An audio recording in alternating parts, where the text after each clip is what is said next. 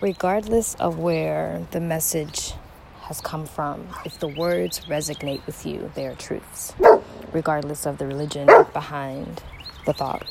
Don't get caught up in the who said it, when they said it, how they said it, what it meant. If it touches you, if it speaks to you, if, if you feel it, then it belongs to you.